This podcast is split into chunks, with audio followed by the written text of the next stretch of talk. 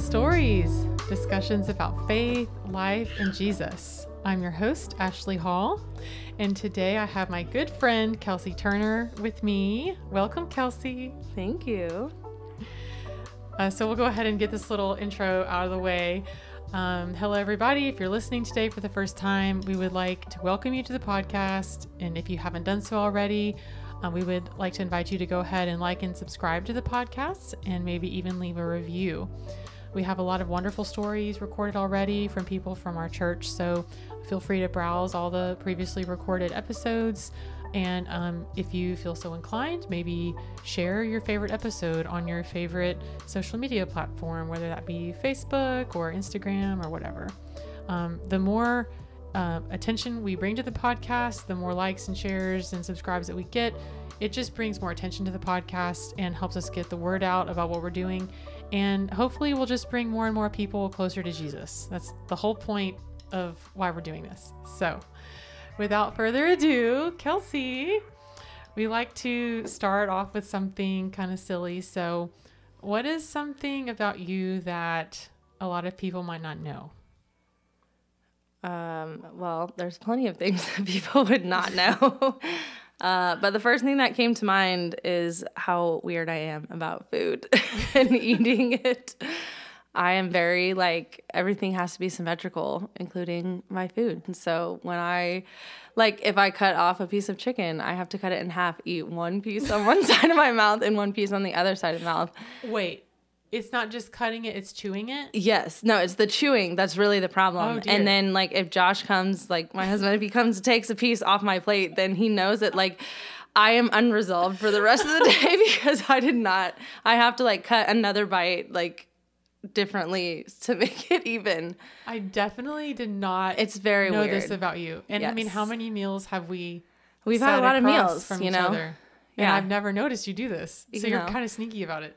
Well, it's not something you really advertise to the world. Like, hey guys, did you know I'm super weird and I can't eat my food normal?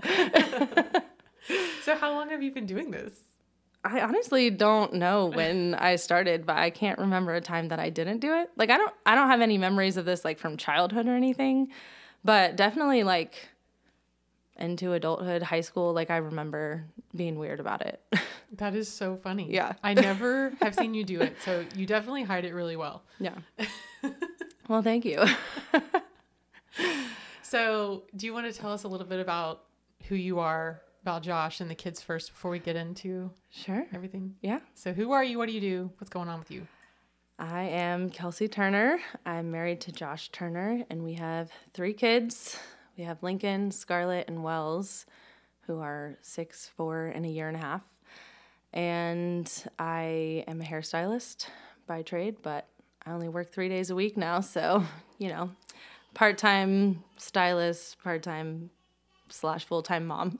Oh yeah. Yeah. When you say only, it's like, what do you mean only? yeah. yeah.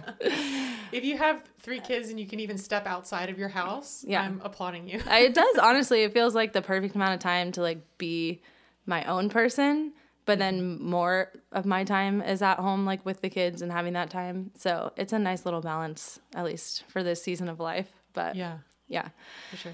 so You've cut my hair for over eight years, Oh my probably. gosh, yeah. Right? I mean, Stanley's seven, yeah so it's definitely before That then. so wild yes and do you remember the very weird way that I yes met you? i do yes How creepy I was. yeah. Another fun fact about me, I worked at Chick-fil-A for like a million years. So strangers randomly sometimes recognize me because they saw me at Chick-fil-A every day. but like, don't I know you? Yeah. It's like, well, if you had an addiction to Chick Fil A, then you probably do know yes, me. because I have no recollection of this event, but you liked my hairstyle and asked me if you could take a picture of it. And I was like, yeah, sure. Let me let this stranger take a picture of me. And then you recognized me when you guys came to Red Hills for the first time. Yeah, and I was mortified because I was you? like, she probably thinks I'm the creepy person who took. 'cause I was. literally it was, was- so stalkerish. Yeah, but I was so naive that I was just like, what a compliment. Yes, you can have totally have a picture of my hair. It was great. Well, because we walked in and I was like, you know, th- uh, you know, you know the saga and the lifelong struggle that it is my that it is my hair. So because this is why I come to you to, to get it cut because it's like a therapy session every time I need to come get my hair cut with you. I complain about my hair all the time to you. Yes. So I finally I finally saw you and I was like, she has the perfect hair, and I, I was like, like hitting Justin. I was like, "Th- this is that's her. This is the girl. She has the perfect hair. Oh my god. And so I was like, I have to talk to her. of course you got- had no qualms about just like coming to talk to me because of that. And then I I, love it. very creepily asked you if I could take a picture of your hair, Yeah. and you were so sweet. And then Yeah. now, now we're like really good friends. Yes. Here we are. That is life. That is Tallahassee life, especially. Okay. Which Well, thank you for for um, letting me be a creepy stalker. anytime. Okay. So, Kelsey, what is your story? Um You want to start with early memories, like where you're from? You were just about. You were well, yeah, I was to gonna say like yeah. So like speaking of Tallahassee being you know the smallest town ever, that is where I am from, born and raised. My parents came for college and tried to get out a few times, but ended up settling here in Tallahassee. So um, they say Tallahassee's like a black hole. You always they say way that, but then I feel like there's tons of people I grew up with that like couldn't wait to get out and did get out. So I don't know. and they didn't come back. No. Oh, good for them. yeah, good for you guys. Meanwhile, I'm here, never left. Well, I chose Tallahassee, so Yeah. I say I listen. I say all this, but I love Tallahassee. I feel like it's been a great place to grow up. Um, it's a, a good size for me, you know, not too big, not too small. Um, but I grew up with a very large family.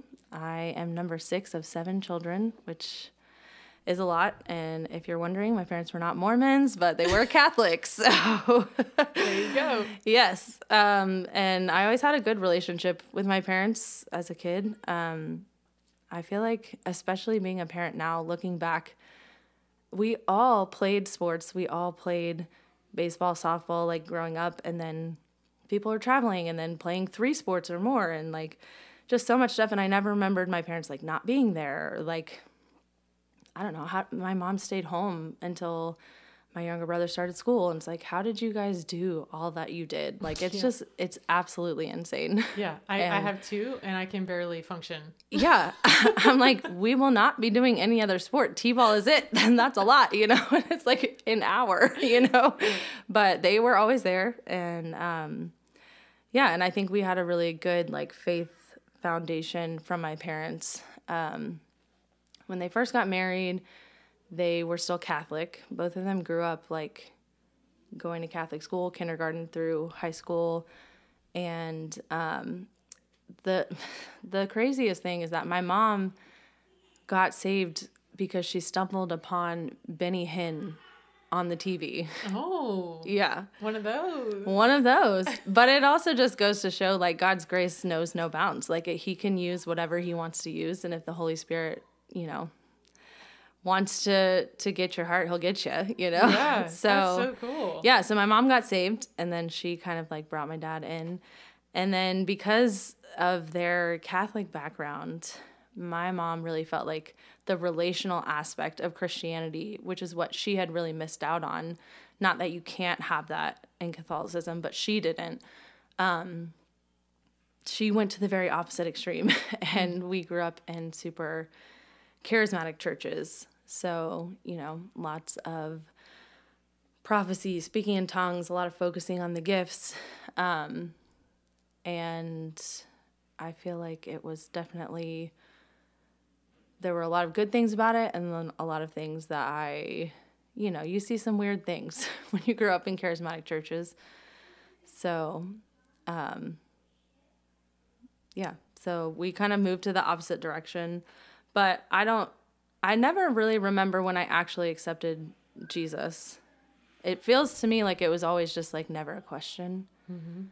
Um, and I remember thinking for a while like I didn't really have a testimony because like I just like grew up in a family and whatever. And then, uh, well, and I think you and Lyle even touched on this in your initial like intro episode about uh, this season, but it really is like your whole story, your life, even like God's faithfulness to my parents and to the family. And my mm. mom talks about like her grandma was a Christian and like she think my mom really believes that like we're Christians because her grandma was praying for us, you know? Wow, yeah. And I feel like there is just that legacy in that story and like our testimony is God's faithfulness throughout our life and not mm. like a salvation moment, you know? Right. Doesn't have to be for everybody. Yeah.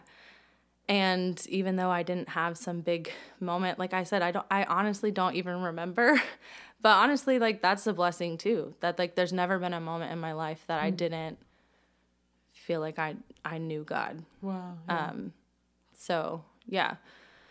I love that. Yeah. it is it's beautiful. I mean, there's definitely moments like everybody kind of goes through seasons I feel like where you're kind of like reevaluating everything. And I think the first time that I had that moment was like middle school where it was like do I actually believe this stuff? Like that was the first like real moment that I remembered. And I remembered uh, being at a charismatic church. Of course, it was a church camp and they had a whole like burn service. Tell me about like this. so What's a burn service? Basically it was like bring all your sinful things and we will literally yeah. set it on fire you know Yeah. Yeah. and i remember a little bit of a, a trend, maybe not, maybe not trend. That's too, too strong of a word. But there was a time, like in the late '90s, early Mm-hmm. 2000s, when a lot of Christians were like doing things like this in youth yes groups. well and i think a lot of people were reacting from everything that had happened in the 60s 70s 80s like some of the sexual revolution and some of this stuff like people were kind of swinging to the opposite extreme because they were you know wanting to protect as best they could and so there Mm-hmm. was this extreme like anything secular like burn it all you yeah. know So the parents who were teenagers in the 60s, 70s yes they're now reacting raising yes. children in the Yes. 90s and 2000s. So they're wanting to like Mm-hmm. teach their kids that everything in the world is bad. Yeah And if it's secular, we need to burn it. Right. Basically, So, and my parents didn't necessarily like teach that to me. Like the burn service was for sure a youth group thing and not a parents thing. But my parents were really strict about a lot of things. Like we could not watch a lot. Like anything that had magic in it was Satan's TV. Like, Even like Disney magic. Well, for yeah. Bibbity bobbity boo. No, we could watch Cinderella, but Care Bears was not allowed Care Bear because it was magic. Sounds pretty demonic to me. Um, Cabbage. Patch That's dolls. I watched Care Bear. we weren't allowed to use uh, or play with Cabbage Patch dolls. No, But I- this I, I we don't. Where? What is it about Cabbage Patch? Okay, so- I totally missed that. well, this is why I think we actually couldn't. I know I talked to you about the um, Amazon documentary about um, the IBLP Bill Gothard, Oh, like yeah. the group that the Duggars were a part of.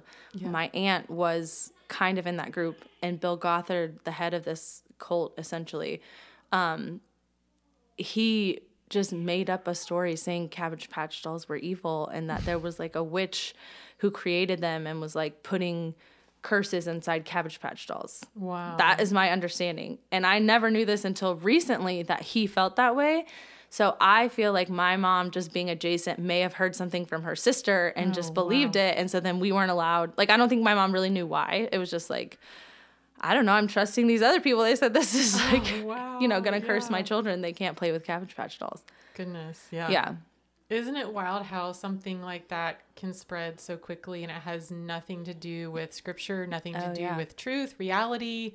It's just from a cult leader and Yeah. all of a sudden trickles down into the Christian. Well, and I think a lot of that too is when you are parenting out of fear and not mm. from the Holy Spirit, you know? Like that Yes. fear of these things was greater than their faith in the Holy Spirit. And I mm. mean, it makes sense. Like my parents were young Christians, like they didn't have that discernment yet. And I think about myself, even being a lifelong Christian, I'm like, wow, how many things are my kids gonna look back on and be like, wow, my parents did not have good discernment for that, you know? Like, I'm sure there will be tons of things. you can chew on any side of your mouth that you want. I You don't can, to- I can. It's okay.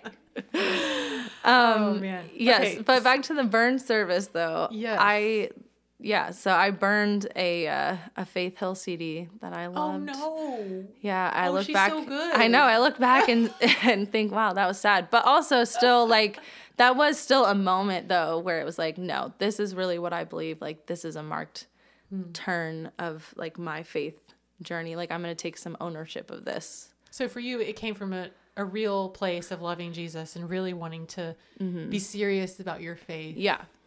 Yeah. Even though I feel like I didn't have to burn Faith Hill CD. Um, Right.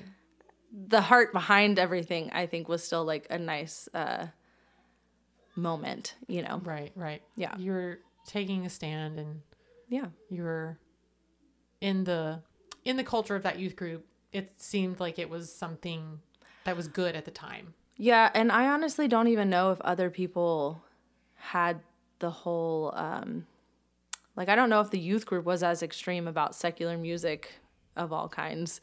It was just for me like I felt like that was something that, you know, I spent a lot of hours like watching country music uh music videos because that was the thing back then. CMT. Yeah, I watched it all. And what's so funny is I don't even like country music now. But yeah. I mean, there was definitely some some bad stuff on MTV, VH1. well, MTV was definitely not like that was a no. yeah, Um, but country music for whatever reason was just more acceptable. yeah. Can I tell you a memory that I had of MTV Yeah. when I was a kid? I mean, I'm sure I wasn't allowed to watch it, but for some reason I found myself watching it Yeah. as a little rebel. I saw Marilyn Manson Oh, um, in a concert, and um, he had a Bible, and he was ripping pages out of the Bible on the stage with like you know the, all the music going and like um, everyone was cheering, and I mean I had to have been pretty young, and like I felt so sad, like extremely broken. I think I may have cried. Yeah. Like something in my soul was just broken hearted Yeah. when I saw this famous person, super weird looking, super freaky looking. You know, Mm-hmm. Yeah. I knew he was like, you know, bad news or whatever. I knew I wasn't supposed to be watching the channel anyway, right. but it was like something about that just broke my heart. And I was just in shock that someone would tear pages out of a Bible and that a whole crowd of people would be cheering about it. It was like, oh, it was dark and it was so dark to me. Yeah. So anyway, I don't know why I just had that memory. really have to be careful what our kids are watching. Yeah, Hello. definitely. Which is why I never fault my like I appreciate honestly. Like Mm-hmm. I'd much rather than be more extreme than not extreme. Mm-hmm. Um, when it comes to like guarding that stuff at a young age, Mm-hmm. because you know I didn't have understanding or discernment or you know Right. any way to judge what I should or should not be watching outside of my parents. So I like we give them a really hard time about not watching like Scooby Doo or whatever, but like I appreciate it. That magic bus, that haunted house. You know, there's Well, Magic School around. Bus was fine. The magic thing really breaks down when you get into it, but you know, Yeah. Disney Magic and Miss Frizzle, they were fine. Right. C.S. Lewis and Tolkien have always oh, been fine. they've always been fine. Yeah, Right. well, because Right. they were Christians. Everybody so else it's now. fine. Yeah. yeah. Okay. Anyway, I'm sure a lot of people agree and disagree with some of the things we're saying. Yeah, I'm sure. Yes. Okay. Bless everybody, Lord. Okay. So you grew up in a big family.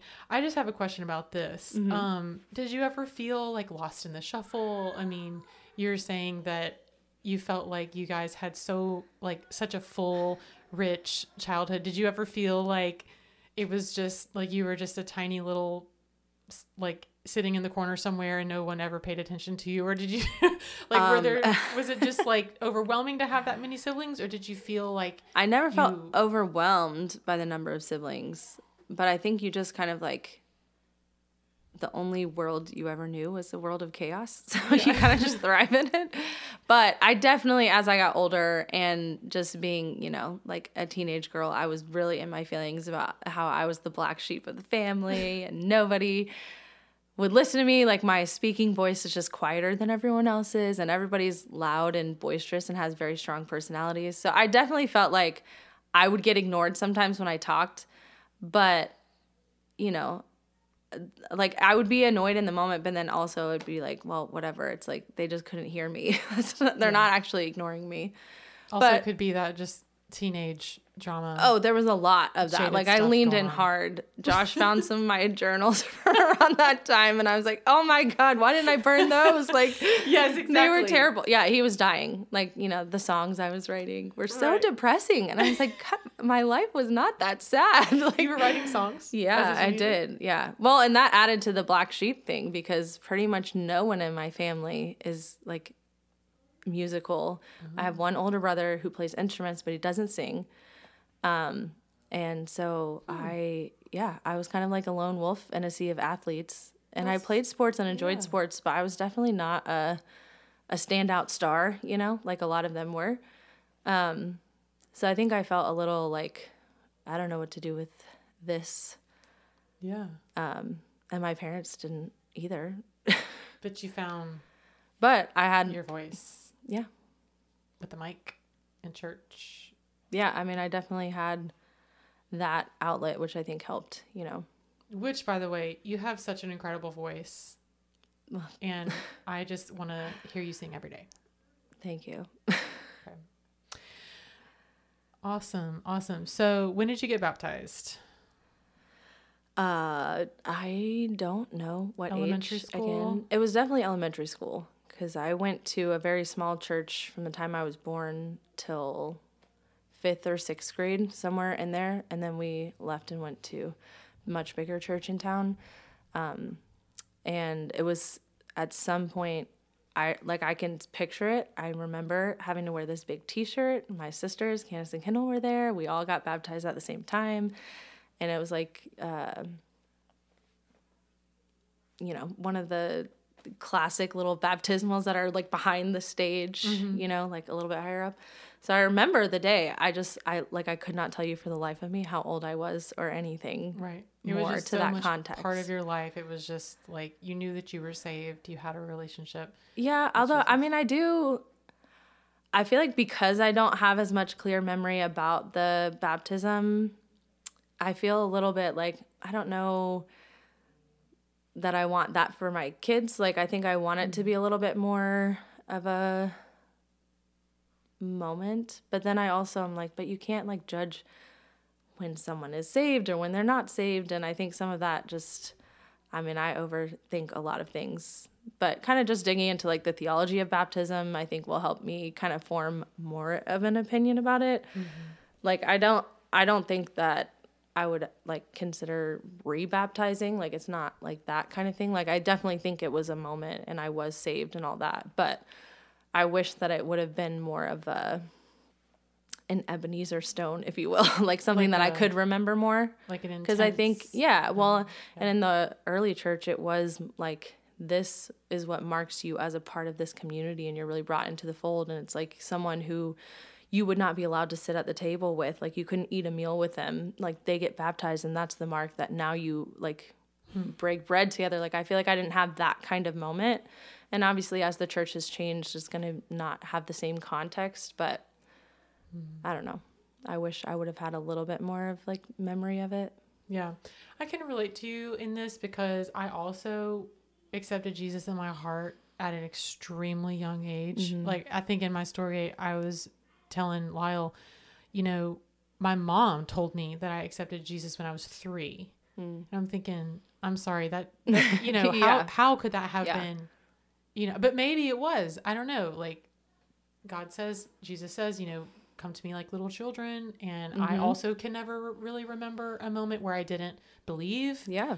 Um, and I think I walked, f- and I think because of that, I doubted my salvation Mm. because I didn't have that like extreme, you know, rebellious life and then have this grand repentance type Mm-hmm. of event. Yeah. I doubted my salvation as a kid because I was like, oh, you know, is it real? Maybe I need to walk forward again. Yeah. Mm-hmm. Um, and I, I walked forward many times, I think. And I think I actually got baptized a few times because I wasn't sure if it Yeah. Mm-hmm. was real, but it was. And so I hear what you're saying. And Yeah. um, I also agree with you. Like, since we had that experience, maybe we, maybe it'll help us teach our kids, you know, hey, maybe, maybe you're not quite ready yet, but let's Yeah. keep talking about it. you know? Yeah. and I remember them like they did have like a, a little class that we had to go to before we got baptized and they they really wanted us to like know what we were doing um so i don't like fault any like our children's pastor or anybody like that um for me not kind of remembering i think just with my kids i might want them to like fully be able to explain it to me without me asking them first. Like, mm-hmm. you know what I mean? Mm-hmm. Right. Um, what was so we talked a little bit about middle school. What was what was high school like for you? Yeah. Um so starting in that like middle school point after I got saved or didn't get saved, but like had that kind of like foundational like turning point. I think because of the environment I was in and my personality, I was like hardcore extreme. Like everything was black and white. Like there is good, there is bad, you people are bad, you people are good. Like I went into high school more with that like mentality, but I also think that some of that time is when things started to kind of change or soften. I mean, I definitely um well, I so I played a lot of sports like freshman and sophomore year. I was playing year round volleyball, soccer, softball. And then I kind of felt like as much as I'm enjoying these things, there were other gifts or like singing that I like wanted to do and couldn't do. Um, so I decided to quit everything except I did end up playing soccer the next year and then got roped into tennis my senior year. but, you know, um, but I basically stopped playing sports so that I could be more involved in the church and I really just felt like that's where I wanted to to be and that was a place that I could, you know, grow my gifts and we were at a very large church. So our youth group had at one point hundreds of kids. Wow. Um, we had two youth pastors, one of which was Marshall for a time. Um, so yeah, that experience, I feel like there was so many um, like amazing trips and things that you know happen in high school uh, being involved in the youth group having more time to go because when you're playing sports like we had youth group on wednesday nights. We had a service and you know i'd miss like more than half of them because there'd be a game or something. Um, and then obviously i didn't have time to like serve on a team but i was a lot more involved in a lot of different like creative areas in high school. And then when marshall came on as a youth pastor um, that was the first time that i had really been introduced to theology. Like i don't think i heard that word before i didn't have an understanding of like there's history here that you can study the old testament like to me it was like a a new door was opened to see that there's like things that you learn in school. Like I remember being in junior year, um, taking AP Lit or AP Lang, one of those like classes, and you know you're learning how to like study literature or you know interpret like books and texts. And I was like, wait a minute, like all of this stuff like applies to the Bible. Like these are all ancient texts and books that were written um, and you can think about it in a logical way, which mm-hmm. I think is just not super present in a charismatic circle. Right. Not that people don't or aren't intellectual, it's just not at the forefront.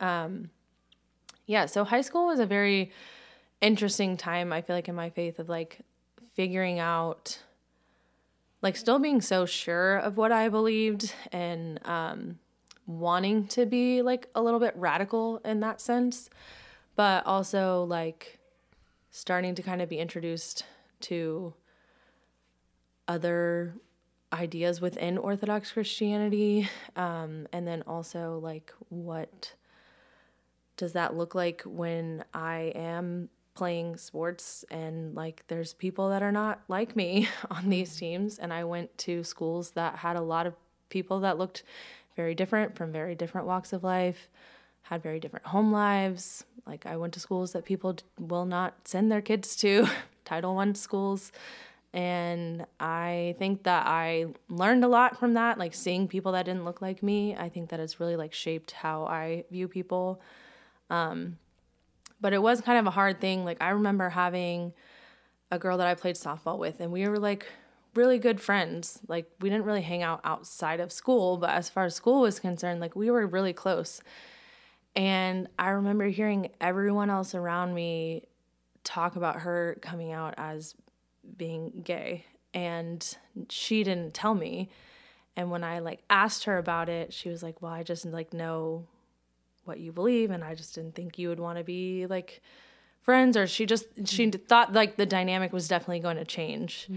and i think that moment probably was one that like really stuck with me about like as much as i am firm in what i believe there has to be grace added to the situation like mm-hmm. if i want to be salt and light in my sphere of influence, like with this friend, with anybody else, like you have to have room for nuance. And I think just with like maturity and age and some of those situations, like that started slowly happening. And I think, um, like high school is when it was just like slowly a little bit more each year, each year, like more grace and being exposed to other um, theological viewpoints and ideas. And I remember like reading a Mark Driscoll book.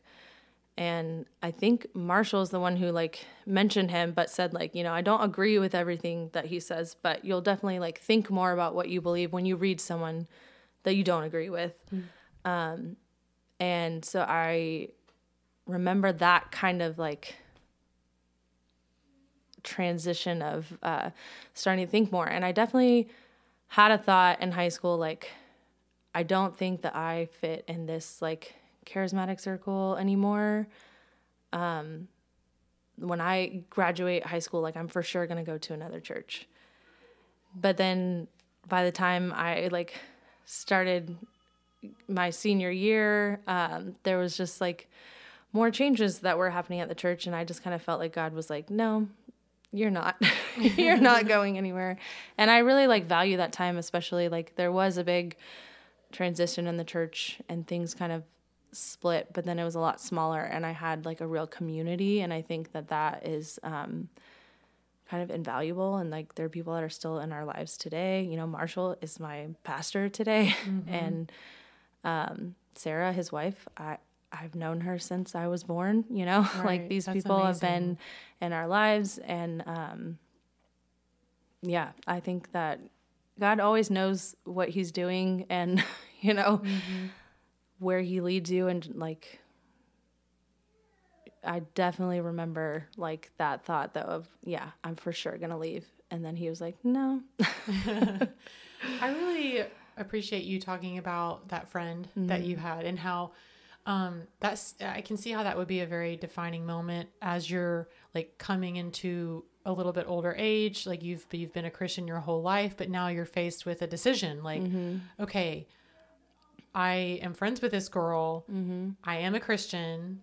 So how am I going to handle it? You know, mm-hmm. am I mm-hmm. going to am I going to shun her and stop being friends with her, or am I going to love her and respect her and be mm-hmm. her friend and be the salt and light? Like, yeah I really commend you for that. And good for you for yeah. like being Jesus to her and actually being her friend. Well, I know? hope that I was, you know. Right. I mean, obviously, I was her friend, and I think she knew where I stood, but I obviously wanted her to know like, just because I feel this way about this issue doesn't change that I care about you as a human being and like right. our friendship. Um, yeah, mm-hmm. and I, I definitely think that makes you kind of have to like think a little bit more deeply about what you're saying, what you're doing, and how you're treating people. Mm-hmm. Um, yeah, that's right. The, a lot of, I feel like what happens in a lot of Christian culture is the black and white thinking of mm-hmm. like, okay, you know, it has to be, um, you know, it. So okay, let me be careful here.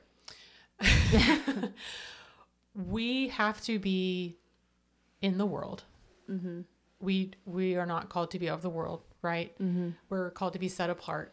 But I really like what you said that um, we we can't have um, influence in the world if we run away from lost people Yeah. and if we disrespect lost people. Um, obviously, there's discernment. You know, if you know iron iron does sharpen iron, we need to make sure that we are solid in our faith. Yeah. That um, a lost friend is not going to have a high influence and bring us down or bring us away from our faith. Yeah. But we can't like we we have to be friends with lost people. yeah. We have to. Jesus was. Mm-hmm. So much so that he was accused of being a drunkard and a sinner Yeah. with them. Sinnered. I sinnered. yeah. with them. Yeah. You know, I mean, I I want to I want to make sure that um my phone has a lot of numbers in it of people who are unsaved. I want to make sure that my Facebook friends are not just Christian people. I want to make sure that I'm friends with everybody in my workplace that I come into contact with, no matter what they believe and no matter what they do or who they are. I mean, that's the sphere of influence that God has given me. And if I shut my ears and eyes to these people around me that God has specifically placed in my life, how in the world are they supposed to hear the good news? Yeah. Well, and I definitely think there's a difference between like your inner circle where you, you know, trust and value their advice, you let them speak into your life. Like, you know, Jesus had his 12 disciples That's that right. were that group for him. Um but like you said that doesn't mean that just because your your close circle should be people that you trust. Mm-hmm. And that that doesn't mean that they think the same about everything. We but don't think the same about everything. no, we've had plenty of discussions about our differences, but also like the core things are the same. That's right. Um, and I think that's what's important for that core group. And then beyond that, you know, like being open, being able to listen to people. I think that was one of the things that I definitely changed a lot was like I was very um because I was so sure of everything and like confident of what I believed and like just felt like you know like there is this like zeal when you start to like fully kind of understand a little bit more and then even you know just whatever culture you're in and I feel like I uh I wanted to like argue my point. I wanted to like convince people of what I thought. And as much as I still want people to believe in Christ, I feel like the best way to do that is to listen, let people tell their stories, let them ask them questions, be curious, you know. Um, I had a lot of Mormon friends when I played tennis in high school, which I also think was kind of a God thing. Like, I had a psychology teacher who was a really strong Christian and we really bonded and she convinced me to play tennis because she was the tennis coach and she was trying to start a program and because she was starting it there was no one who'd ever played any sport before but it was a bunch of like Mormons who were friends so they decided to play together and I got really yeah yeah. But I got really close with a friend and I feel like I would always like ask a lot of questions and since mm-hmm. then like I've been super interested in Mormonism like I could tell you a lot about it Yeah, but you do. And I asked you the questions. yeah but and a lot of that that I've studied in people who have more experience actually witnessing to Mormons and stuff, you know, the first thing they say is like you have to ask questions because even if they say they're Mormon, like no two Mormons think the same way. Their mm-hmm. theologies are different and like they're just with anybody in life, you know. There's there's so many differences and if we just give people the opportunity to talk, if you, you know, are actually curious and not just like polite curious or you know pretending to be curious then people Have an will agenda. That, yeah they'll they'll open up and i think that like provides a genuine avenue the relationship. Yeah. The friendship. Yeah. The trust. Mm-hmm. Yeah. That's awesome. well I and if really you're curious about someone else it kind of invites them to be curious about you. Mm-hmm. and then that opens the door. Right. like i've had a lot of conversations in my job. I mean i, I work as a hairstylist. Like there's not a lot of a there's not a strong christian community in most salons in tallahassee. What most people know about salons in tallahassee thankfully not mine. But you know a lot of stylists use cocaine. That's like a normal thing whatever. Really? yeah. I oh didn't yeah. know that. well yes Good thing you're cutting my hair. I think it's probably calmed down a little bit with some of like the bigger well-known salons. But I mean, the salon that I currently work at before my boss bought it, I mean, we looked up the old boss's like notebook where she was writing people up and somebody did a line of coke in front of a client like Oh my goodness. it's a wild it's the wild wild west out there but you know i'm i'm in a space where there's a lot of people who don't think like me That's right. Yeah. and i feel like there's Same. been so many times that i've just like asked a question somebody mentioned something about like a ghost. And i was like well what do you think about that? And then like you just and i am i'm honestly curious like what what is your explanation for some of these things that happen or the supernatural? Or you know there's a huge like new age ideas that are kind of like infiltrating society. Um you know like society has moved post christian and now it's all spiritual and not actually you know like so where is that morality coming from like why do you believe a crystal has value and most people can't tell you but like I read it on Reddit. well, uh, but the thing is, a lot of people are believing in crystals, but they don't know why they believe in crystals. The original belief is that the divine is in everything, God is in everything. So that's why this crystal, like nature, has healing power because nature essentially is God. Gotcha. But they don't know that. Right, right. and so then, like, when you start pressing people, and it's also like a habit I try to do for myself, especially because of like how extreme I've been in other times, you know, like. Mm-hmm. I never want to think that like I actually have it figured out, you mm-hmm. know, because I don't. And there's so much that I don't know, and that could change, and the Holy Spirit could change, you know. Who I am today is not who I was five years ago or five years before that. And yeah, so it forces you to kind of like really evaluate, like, well, why? I'm very much a why person. Right, like, right. why do I actually believe this? Like, what is the core? And I think in parenting too, I feel like it's been kind of funny, like how much I've had um, probably a reminder, but like realizing why we do very basic things. Like there's so many basics of like, you know, don't hit people. Well, like why? I want to hit Could- their mommy. yeah. Like because that's sin nature, like that's not really an answer. Like we don't hit people or try to harm other people because they literally are the image of God. Like we're made in the image of God. do unto others as you would have them. Yeah, do and- you. and Do I feel like- to hit you, don't hit them. Some of those ideas seem so like well that's basic, but then like having that understanding like totally changes the way that I talk about things to my mm-hmm. kids and to myself. Like Yeah. you know. Our biggest thing with Stanley right now is just attitude. Mm-hmm. And it's like a lot of that is it's nonverbal, Mm-hmm. right? So Justin and I are, are working really hard on how to teach him about his heart and his attitude. Yeah. And so that's a really tough one. It, it's really, like you're saying, it's really made me think how can I explain the peace of God Yeah. that, that, you know, love, joy, peace, patience, kindness, these are fruits of the Holy Spirit. And so, what it's I've, evidence of the Yes. Holy Spirit in you. yeah, Yeah. so what I've come up with for now is you can have patience, you can have peace because you have the Holy Spirit inside your heart. And even when you don't feel peaceful, you can pray and ask God to help you feel peaceful Mm-hmm. about getting your shoes on and getting in the car. Yeah. Well, and then it on the tests you to know, like, am I modeling the fact that the Holy Spirit has given me peace? You know, like, Eh, 40 out of 60. yeah. Let me model grace to you. I'm really great at modeling grace. When I send you those For myself. texts at the end of the day, talk about my parenting journey today, then you know. Yes. That is so good. I really commend you for that. I understand your your difference uh, in high school where you're saying it's like, okay, you came from this strong charismatic background. You're seeing things as black and white.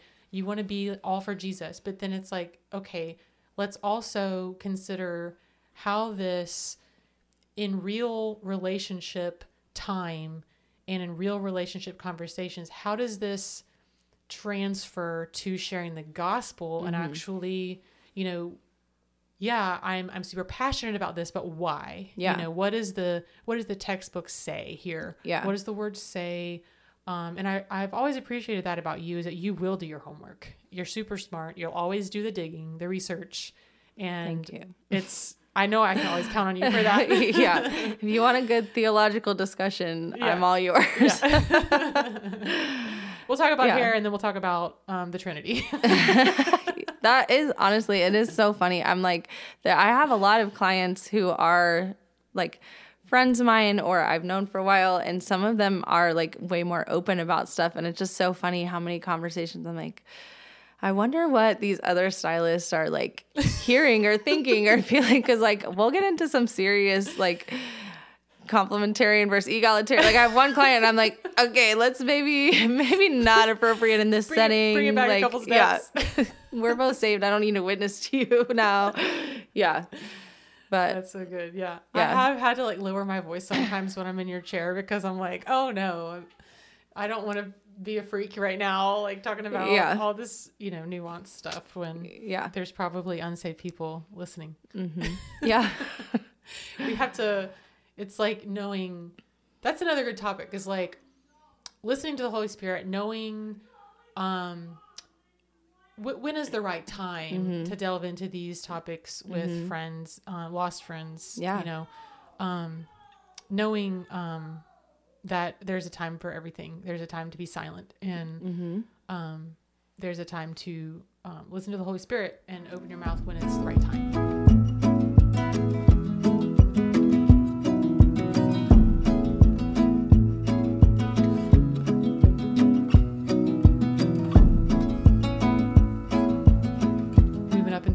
college age what was college like So I I feel like college really it didn't feel that different. Like I was still working the same job, hanging out with the same friends, Chick-fil-A going to the same church.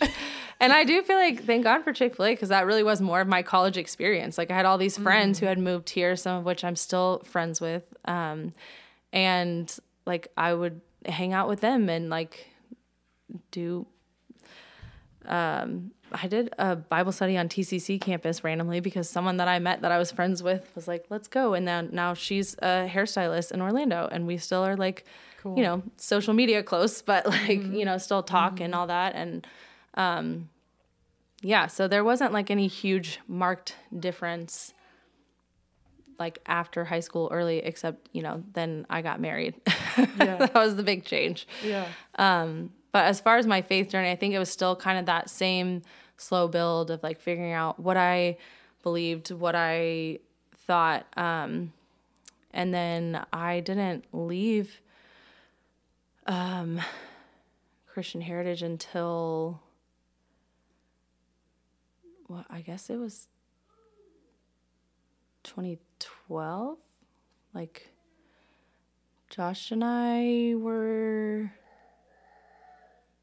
No. I don't I honestly couldn't tell you what year it was at this point, yeah but we leaving Christian Heritage was a really big deal for you. yeah, Because I had been been, there from 6th grade till like er- sometime in my early 20s. Right. So did Pastor Marshall had he already uh, stepped away from from that former church, or did you leave first? He left first, but we had all kind of talked about like it was Your friend group, yeah, Yeah. like a lot of us had kind of been on the same page like um, Ashlyn Russ, yeah. Uh, Matt, Matt, Sarah, Momo, Becky Momo. Derenberger, yeah, like lots of Red Hills people. yes like we had kind of talked um about just the direction the church was going like it could have gone one way like i feel like a lot of us like a lot of young people were running every ministry in the church um which i don't necessarily think was a great thing um but it was like we were doing all of the actual work in the church but then didn't actually have a say in like what the board wanted to do or some of those sor- sorts of things. Um, and I also, like I said, I just felt like they wanted to go more traditional Pentecostal, and I had already felt like that's not where I was. Um, so all of us kind of felt like it was more of a natural, like, we're not on the same page anymore. Like, this is, you know, it's totally fine if you guys want to be with like-minded people of the same theology and you know we didn't necessarily feel that way anymore um, so we had gone and visited just a couple churches and then marshall was like hey i'm starting a church so we were like we're there That's and cool. then yeah so we met with just you know a few other people chad christy and some of the other people we named in marshall's living room and that was like officially the first Red Hills meeting. That's so neat. Um, yeah, and I feel like it is so crazy thinking about like how long it's been since then and how much the church has grown, how much we've grown. I mean, we've had three kids since then. you know, we got married as Red Hills members. I think we were the first official like Red Hills marriage or whatever. How cool. Um, yeah, and I, I think I was talking to my mom about this the other day. She was saying like when they started coming to the church, and she's like, "Well, it couldn't have been that long." And I was like, "Oh no, because we before the American Legion, we were or before." The theater, we were at American Legion and Zumba with Randy, and before that, and you know the Nybergs, and then we were at uh, Zumba with Randy, and or uh, at Marshalls, whatever. We went to like so many different places. right. Um, yeah, but we started at uh, American Legion at Lake Ella. That was our first time. And Yeah. I sobbed the entire time. mm-hmm. You could just see me as the weird girl crying. But that's not uncommon for me at church anyway. Still. Yeah. I like, Hi, I'm Ashley. I think I at Chick fil A that one time. I just love Jesus. Oh, Yeah. So we had, I would say, like just kind of a magical time of like super intimate church. Um, and I don't think everyone gets to kind of like experience that, you know? Um, but I think that really like helps ground you. And I think that like really breeds that community. Like even when I was a kid, I said, you know, we went to a smaller church when I was super young, and there were a lot of, um, big families that went to the church, but that you know there was like a core group that are still like my family today. Like we're still super close to them, and like what I remember from that time of life and those families is just like the community that we had, the support that we had. Um, my parents had seven kids and no family around, and like you know those were just our people and. My brother married one of the other kids that I grew up with, who like would have been my sister anyway, and now it just gets to be official, you know. Yeah. Like, and I feel like looking at that, like that's what I wanted for my kids, and we kind of like had that like automatically built in from such a small, like intimate uh, church, Yeah. which I'm like super excited that Red Hills has grown a lot. Obviously, um, I think it's incredible, but it's also you know like I'll always treasure that time when it was you know small but that's also because i don't love huge crowds yeah That's awesome. It's so cool to think of um, Red Hills starting from the very beginning and you and Josh were there. That's really cool to think about. yeah So, um,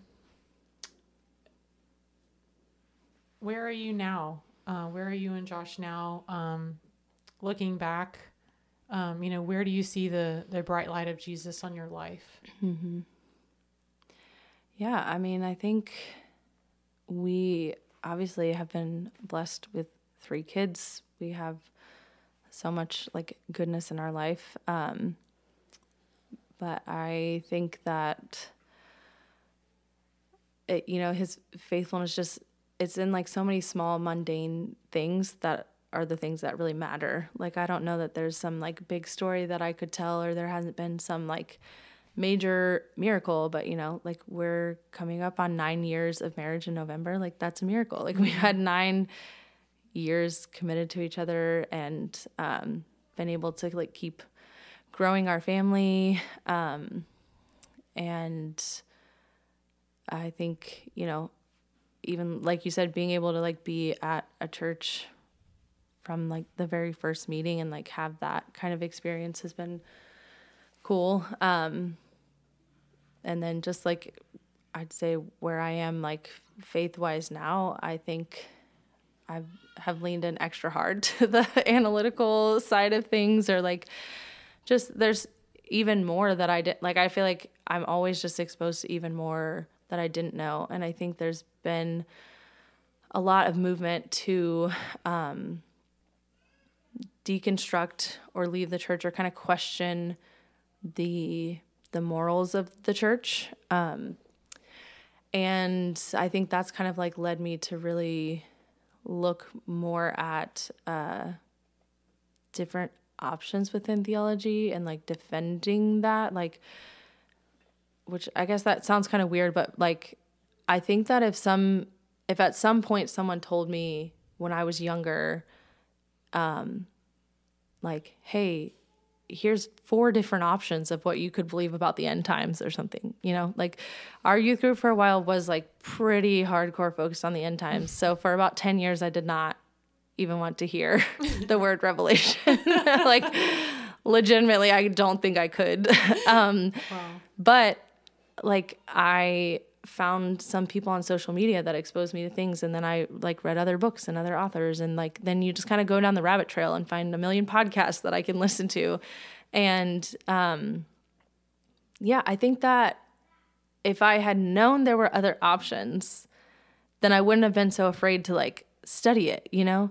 Or like for people who are deconstructing. And there's been like even some family members who have been kind of struggling with some of those questions, not necessarily at a point where they're like, you know, ready to leave the faith or question the faith. But I find so many people, which if you don't know what deconstruction is, it's kind of just a, a movement of questioning everything. Like to me, it feels like a lot of people when they use that term, um, they're questioning the faith, but they really just want to live in the questions.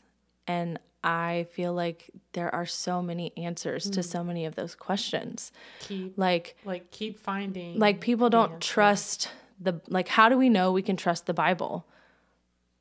We have a lot of evidence and things that we can show you on how the Bible was canonized. And even if you like want to throw the apocrypha in there or talk about, you know, why the Catholic Bible has it and Protestant Bibles don't, like there's history that can tell you that and you mm-hmm. can decide for yourself like okay do you want to believe that that is canon or not you know based on that but that you don't throw everything out and yeah. like there's so many questions like that that i feel like people are wrestling with and struggling and there's answers and there's another option mm-hmm. but even today i was listening to uh, or i like subscribed to a theology website basically that has a bunch of videos um, and I was doing going through like the church history one, and they talked about um, the Romans really believed that Christians were like morally corrupt and evil for their beliefs because the the cult of the Roman Empire and the the Caesar being a god was such a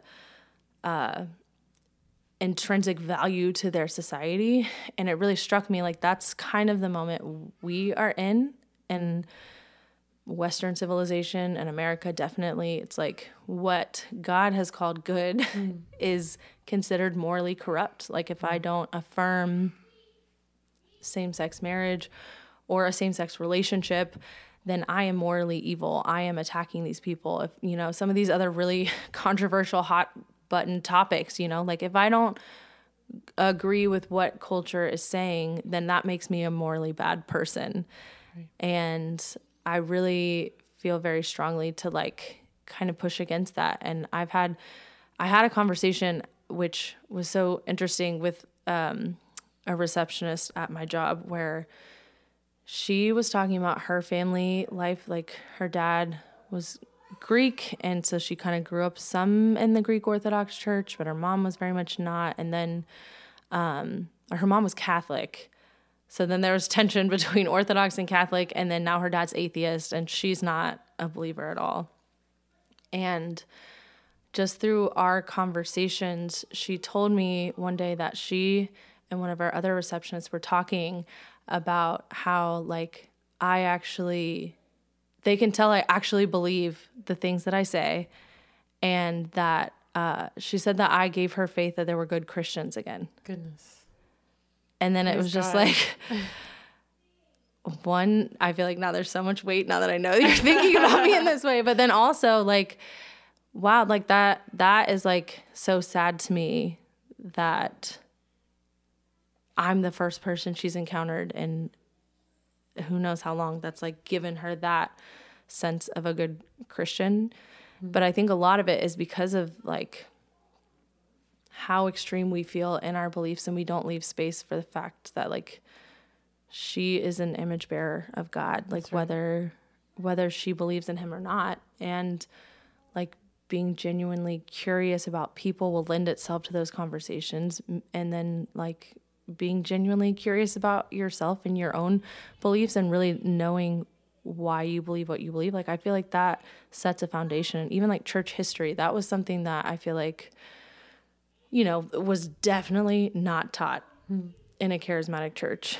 There may be some, but in my experience, it was not. Um, I heard about the Azusa Street revival, which was like the starting point of the Pentecostal church, but I didn't even learn about the Reformation really. Like, mm. I, I mean, I maybe heard about it. I didn't know there was a day that people used to celebrate the Reformation. like, I didn't know that was a holiday for some people, um, which, you know, I don't celebrate Reformation Day now, but I just I know it exists.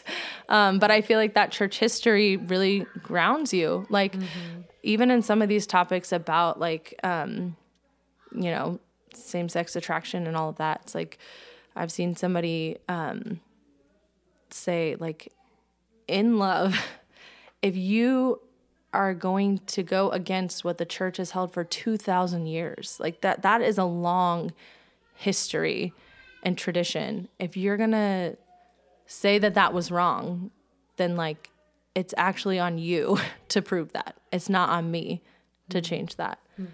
And obviously this discussion like changes based on if you're talking to someone in the church versus out of the church, but like there's still that level of like this but this history like I can I can feel confident in where the church has landed within orthodoxy for whatever, like, you know, name a topic. And it's like, well, yes, because for 2,000 years they've been arguing this. Or, mm. you know, 1,500 years ago at one of the councils, they decided that was a heresy for a reason. Or like some of these things are, yeah. that are brought up, it's like, they're marketed as new ideas and it's not a new idea. Right, right. Or, you know, a lot of people who are deconstructing really fall into that like spirituality and I think that's like one of the biggest things that I've seen in like culture is this movement to feeling spiritual but not being religious. Mm-hmm. But like if if you claim to be a Christian and you say like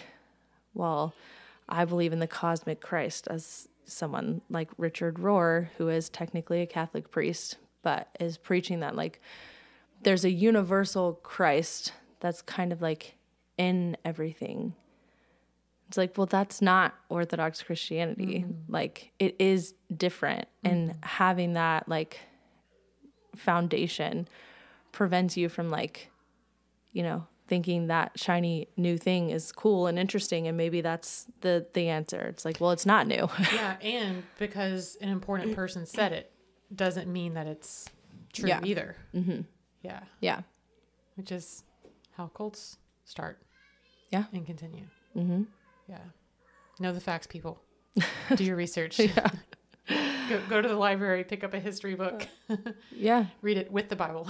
Well and also i've heard um because I do listen to podcasts about cults. yeah, you do. they say all the time, like, you don't actually have to know that much about these other cults or different beliefs. Um, you just have to know the original. Like, if you're going to spot a counterfeit, you don't have to study all the counterfeits. The way people know if it's a counterfeit bill is because they know the real bill so well mm. that they can tell if one little thing is off. Mm. So, like, when you're thinking about witnessing to other people or talking to people who have different beliefs, you can be genuinely curious and have faith that you're not going to be led astray when you know God so well. You've spent time with Him, you've been in His Word, like you know the counterfeit. Like the Holy Spirit is inside of you to tell you, like, red flag, red flag, that's yeah. not that's not me, you know? Mm-hmm. Like that is how we can go out in confidence and boldness and be around other people that aren't like us because we know him so well. Yeah. We don't have to be afraid of losing our grounding. Yeah. By having these conversations. And, yeah. And because we can be kind mm-hmm. and gentle.